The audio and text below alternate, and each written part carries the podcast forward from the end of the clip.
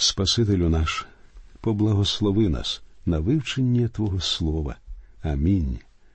Дорогі наші друзі, минулого разу ми з вами говорили про те, наскільки небезпечно перебувати в близькому спілкуванні з людьми, вчинки яких неприємні Богові та відверто гріховні. Сім'я Якова перебувала в тісному спілкуванні з поганськими народами, і 38-й розділ книги буття дуже яскраво розповідає нам, до яких страждань і проблем це привело. Багато людей сьогодні думають, що християни, які хочуть розповісти нинішньому поколінню про Бога, зобов'язані опуститися на відповідний рівень, щоб бути почутими. Я з цим не згоден. Бог про це нічого ніколи не говорив. Бог завжди при будь-яких обставинах жадав від свого народу триматися високих стандартів чистоти і святості. Можу уявити собі таку ситуацію. Один з наших сучасників, християнин, підходить до Ноя і говорить: Брат Ной, ти вже давно будуєш свій величезний ковчег і зовсім не думаєш про себе. У Вавилоні сьогодні велика вечірка, тому кидай свій човен і ходімо з нами. Ной, звичайно, відмовляється, а співрозмовник запитує його Гаразд, а як ти тоді зможеш розповісти про Бога всім хіпі Вавилона? Як ти зможеш проповідувати всім вавилонським рокерам, якщо не підеш до них і не поспілкуєшся з ними? А суть у тому, що Бог ніколи не вимагав, щоб Ной ішов і спілкувався. Бог просив його просто передати людям звістку про потоп, що насувається. Те ж саме Бог чекає від нас і сьогодні. Я твердо переконаний, що якщо Божий народ буде нести Його словом і жити гідно Євангелії, то таке свідчення про Христа стане дієвим. Сьогодні багато священиків так бояться втратити своїх парафіян, що готові робити що завгодно, аби тільки залучити більше людей до своєї церкви. Але Бог ніколи не вимагав, щоб ми йшли на компроміси. Бог хоче, щоб ми несли Боже Слово, і байдуже багато чи мало людей у наших церквах. Мені пригадується історія про доктора Скоуфілда, якого запросили проповідувати в північній Кароліні. Перший вечір виявився дощовим, і в церкву прийшло дуже мало людей. Місцевий пастор розхвилювався і вирішив, що повинен вибачитися перед доктором Скоуфілдом. І коли він вибачився за те, що так мало людей прийшло послухати проповідь, доктор Скоуфілд відповів: Мого Господа слухало всього дванадцять чоловік, і він не скаржився. А хто такий Скоуфілд, щоб скаржитися? Друзі мої, це урок, який потрібно добре засвоїти всьому нашому поколінню. Ми вважаємо, що нас повинні слухати юрби народу, інакше Бог не буде з нами. А можливо, Бог закликав нас свідчити лише деяким. Потрібно просто нести людям Слово Боже, і воно буде діяти. Слово Боже могутнє, і Богові потрібні вірні йому люди, через яких він буде поширювати це слово. Ось чому Богові було потрібно вивести ізраїльтян з тієї гріховної атмосфери, в якій вони перебували, адже падати далі було практично нікуди. Задаймо хоча б про Юду, який опустився до рівня хананеїв, коли увійшов до своєї невістки, а потім навіть збирався покарати її. Але Бог направив події в інше русло, і з 27 до 30 вірша 38 розділу книги буття ми читаємо про те, що ця жінка народила дитину. І сталося в часі, як родила вона, а ось близнята в утробі її. І сталося, як родила вона, показалася рука одного, і взяла баба з повитуха і пов'язала на руку йому нитку червону, говорячи цей вийшов найперше. І сталося, що він втягнув свою руку, і ось вийшов його брат. І сказала вона нащо ти роздер для себе перепону, і назвала ім'я йому Перець. А потім вийшов брат його, що на руці його була нитка червона, і вона назвала ім'я йому Зерах. Якщо ми звернемося до нового заповіту, то в першому розділі Євангелії від Матвія знайдемо родовід Господа Ісуса. У другому і третьому віршах ми читаємо Авраам породив Ісаака, а Ісаак породив Якова, а Яків породив Юду і братів його. Юда ж породив Фареса та Зару від Тамари. Фарес же породив Есрома, а Есром породив Арама. Читаючи далі, ми дійдемо до 16-го вірша, де сказано А Яків породив Йосипа, мужа Марії, що з неї родився Ісус, званий Христос. Дивовижно, що Господь Ісус Христос, згідно свого земного родоводу, прийшов до нас із роду Юди і Тамари. Він прийшов у сім'ю людей через гріховний рід, як сказано у 21-му вірші 5-го розділу другого послання до коринтян. Того, хто не відав гріха, він учинив за нас гріхом, щоб стали ми Божою правдою в нім. Друзі, тепер перейдемо до 39-го розділу книги буття.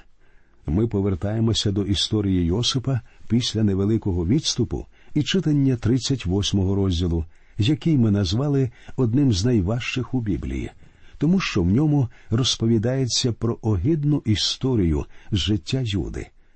В 39-му розділі ми побачимо, що Йосип був зовсім не схожий на Юду. Мені завжди здавалося, що Йосип і Веніамин отримали набагато більше виховання, наставлянь і, взагалі, батьківської уваги, ніж інші десять синів. Очевидно, Якова цікавили лише вони. Через ненависть і ворожнечу, з якою ставилися до Йосипа брати, його продали в рабство і повели до землі єгипетської. Рабство на чужині похмура перспектива для 17-літнього юнака, а навколо немає нічого, що підбадьорює його серце. Складається враження, що Йосипу не щастить. Навіть у Єгипті, коли, здавалося, усе налагоджується, щось погане обов'язково трапляється. Звичайно, все це завжди мало бути з певним значенням, але Йосипу було нелегко це побачити. Йосип єдиний персонаж старого заповіту, в житті якого нам так ясно видно мету Бога. У кожному епізоді його життя ми бачимо проведіння Боже. Рука Божа на Йосипі, вона веде його, проте він єдиний патріарх, якому Бог не являвся безпосередньо, що видно з тексту Писання. Бог являвся Аврааму, Ісааку і Якову, але не Йосипу. І все одно життя Йосипа можна брати як приклад для ілюстрації 28-го вірша, 8-го розділу послання до римлян. І знаємо, що тим, хто любить Бога, хто покликаний Його постановою, усе допомагає на добре. Сам Йосип висловив цю думку досить яскраво. Після смерті батька брати Йосипа вирішили, що він може напасти на них, і прийшли до нього просити прощення. А він сказав їм, що зла на них не тримає, і додав, як ми читаємо у 20-му вірші 50-го розділу книги буття. Ви задумували були на мене зло, та Бог задумав те на добре, щоб зробити, як вийшло сьогодні, щоб заховати при житті великий народ. Здавалося, усе в нього не виходить, і майбутнє виглядає похмурим. Однак кожна подія наближала його до здійснення мети, що призначив Бог. Друзі мої, і ми в нашому житті завжди повинні пам'ятати, що Господь, кого любить, того він карає і б'є кожного сина, якого приймає, як сказано у шостому вірші 12-го розділу послання до євреїв. Якщо ми діти Божі, то в нас є свідчення Бога, що з нами нічого не трапиться без Його дозволу. Бог все робить для добра тих, хто його любить. Навіть наші нещастя і страждання трапляються для нашого добра і Його слави. Навколо кожного віруючого зведена перешкода для сил зла, і ніщо не може її порушити без дозволу Бога. Ви пам'ятаєте, як сатана хотів спокусити Йова, сказавши Богові слова, що ми читаємо у 10-му вірші першого розділу книги Йова. Чи ж ти не забезпечив його, і дім його, і все, що його? Чин його рук ти поблагословив, а маєток його поширився по краю. Так сатана просив Бога забрати перешкоду, що захищала Йова. Але навіть коли сатана отримує в Бога дозвіл спокушати нас, все відбувається для нашого добра. У житті Йосипа є ще одна особливість, яка повинна служити підбадьоренням кожному віруючому. Бог жодного разу не являвся Йосипу. Так само ніхто з дітей Божих сьогодні не отримав прямого об'явлення від Бога. Хоча деякі нинішні неправдиві пророки і стверджують зворотнє, Бог у наш час безпосередньо не являється нікому. Історія Йосипа підбадьорує нас, тому що ми можемо бути впевнені, що Бог, як і раніше, веде і направляє нас. Тепер давайте вирушимо за молодим Йосипом до Єгипту і подивимося, що з ним станеться. З 39-го розділу книги буття ми дізнаємося, що Йосип був призначений у дім Потіфара. Читаємо перший вірш. А Йосип був відведений до Єгипту, і купив його Потіфар, царедворець фараонів, начальник царської сторожі, муж єгиптянин з руки ізмаїльтян, що звели його туди. Йосип, вродливий сімнадцятилітній юнак, був справжньою знахідкою на ринку рабів. Його купив Потіфар, начальник охоронців фараона. Потіфар обіймав важливу посаду в міністерстві оборони того часу. Він був великим військовим начальником. Читаємо другий вірш. І був Господь з Йосипом, а він став чоловіком, що мав щастя, і пробував він у домі свого пана єгиптянина.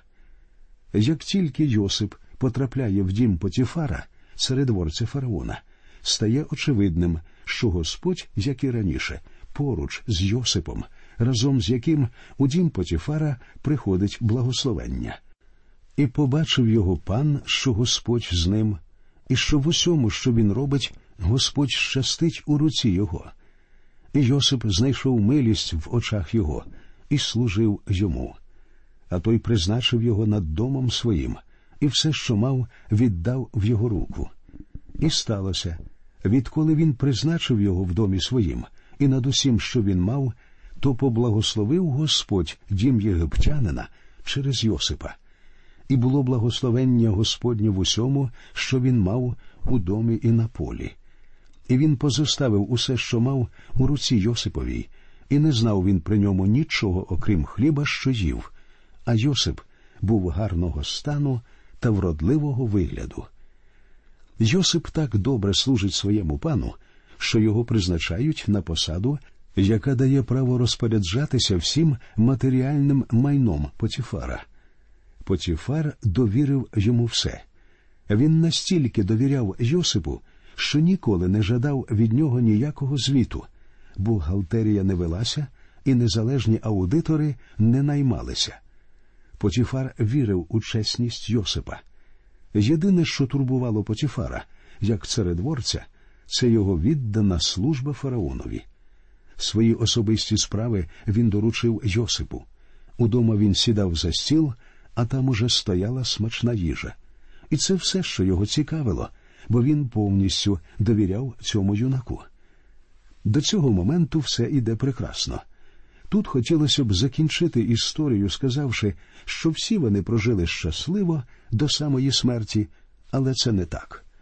Перед нами не казка, реальність. Діти Божі обов'язково зустрічаються зі спокусами, нещастями і з різними неприємностями у цьому світі. Так відбудеться і з Йосипом. Його спокушатиме, а потім неправдиво звинуватить дружина Потіфара. Читаємо сьомий вірш і подивимося, що ж відбулося. І сталося по тих пригодах, і звела свої очі на Йосипа жінка пана його, і сказала вона Ляж зо мною. Потіфар передав Йосипу все в домі, і той тепер відповідає за все. Поки Йосип займався справою, дружина Потіфара була вже досить зайнята, зайнята тим, що замишляла недобре. Йосип, як відомо, був вродливим юнаком. Можливо, Потіфар був уже літній, А тоді літні чоловіки часто брали собі за дружин молодих дівчат. Отже, дружина бачить Йосипа і задумує спокусити його. Читаємо далі восьмий та дев'ятий вірші. А він відмовився і сказав до жінки пана свого. Тож пан мій не знає при мені нічого у домі, а все, що його, він дав у мою руку. Нема більшого в цім домі від мене, і він не стримав від мене нічого, хіба що тебе, бо ти жінка його. Як же я вчиню це велике зло і згрішу перед Богом? Тепер ви бачите, що цей юнак у всьому вірний Богові. Коли він потрапив до Єгипту, то виявилося, що цей край наповнений ідолопоклонством так само, як і Вавилон. І в цій землі ідолопоклонства Йосип зберігав вірність живому, істинному Богові і високу моральну чистоту. Коли жінка спробувала спокусити його, він сказав Мій пан віддав мені все, крім тебе, адже ти його дружина. Зверніть увагу, яке в Йосипа було чисте уявлення про шлюб. Бог наказав одружуватися всім людям, і коли людина починає нехтувати шлюбом, вона, друзі мої, починає нехтувати Богом. Людина, що розриває узи шлюбу, розриває узи, які пов'язують її з Богом. Я неодноразово зауважував, що люди, з якими розлучилися через їхню подружню невірність, звичайно, далі від усіх відходять від Бога. Йосип намагається залишитися вірним Богові, які в нього високі принципи. Проте подивіться, що ж відбудеться, коли він намагається служити живому істинному Богові. Читаємо вірші з 10 по 14. І сталося, що вона день у день говорила Йосипові, а він не слухав її, щоб лягти при ній і бути з нею. І сталося одного дня. І прийшов він додому робити діло своє, а там у домі не було нікого з людей дому. І схопила вона його за одежу його, кажучи Лягай же зо мною. А він позоставив свою одежу в її руці та й утік, і вибіг на двір. І сталося, як побачила вона, що він позоставив свою одежу в її руці та й утік на двір, то покликала людей свого дому та й сказала їм, говорячи Дивіться, він припровадив нам якогось єврея, щоб той забавлявся нами. Він прийшов був до мене, щоб покластись зо мною, та я закричала сильним голосом. Потіфара часто не було вдома, можливо, навіть занадто часто. Його дружина не один раз намагалася спокусити Йосипа. Вона робила це знову і знову. Спокуса була постійною, але юнак не поступався своїми принципами. Можна уявити, яке обурення відчувала жінка. Як говорить відома приказка, вся лють пекла не зрівняється з люттю відкинутої жінки. І повірте мені, ця жінка помститься Йосипу. Не все було безхмарно у стосунках Потіфара і його дружини. Зверніть увагу, з якою ворожістю вона говорить про свого чоловіка. Вона говорить, що він привів єврея, щоб той забавлявся з ними. Інакше кажучи, вона ймовірно чинила так і раніше. Я в цій ситуації найбільше співчуваю Потіфару. Хоча, можливо, він і підозрював у чомусь свою дружину. Тепер вона починає викладати свою версію того, що сталося. Читаємо 15 та 16 вірші. І сталося, як почув він, що я підняла свій голос і закричала то позоставив одежу свою в мене та й утік і вибіг на двір. І я поклала його одежу при собі аж до приходу пана його до свого дому. На сімнадцятилітнього Йосипа, що живе один на чужині в Єгипті, підло звели наклеп. Ця жінка звинувачує Йосипа перед своїми домашніми. Чоловіка немає вдома, тому вона розвиває свою версію, яку й розповідає чоловікові, коли той повернувся. Читаємо вірші з 17 по 19. І вона переказала йому цими словами, говорячи До мене прийшов був оцей раб єврей, що ти його привів до нас, щоб забавлятися мною. І сталося, як підняла я свій голос і закричала, то він позоставив свою одежу при мені та й утік на двір. І сталося, як почув пан його слова своєї жінки, що оповідала йому, кажучи Отакі то речі вчинив мені твій раб, то запалився гнів його. Здається, Потіфар повірив зій. Принаймні він розлютився. Адже він був царедворцем фараона, тому, мабуть, проникливою людиною. Але чоловіком він був не дуже гарним. Мені особисто здається, що він, прекрасно знаючи свою дружину, вирішив, що найкраще кинути Йосипа до в'язниці і забути про цей інцидент. Читаємо двадцятий вірш. І взяв його Йосипів пан та й віддав його додому в'язничного, до місця, де були ув'язнені царські в'язні, і пробував він там у тім домі в'язничнім. Не щастить цьому юнакові, чи не так? Удома він був мазунчиком батька, носив квітчасте вбрання. І раптом брати зривають із нього цей одяг, а його самого кидають у яму. Він чує, як вони торгуються з якимось купцем, а потім продають Йосипа і ведуть до Єгипту. Йому було усього 17 років, і мені здається, що дорогою в Єгипет і в самому Єгипті він не одну ніч провів, ридаючи і тужачи за домом. Бідолашний Йосип. Про те, що було далі, і чим закінчується 39-й розділ книги буття, ми поговоримо з вами в нашій наступній радіопередачі. Нехай Господь вас рясно благословить.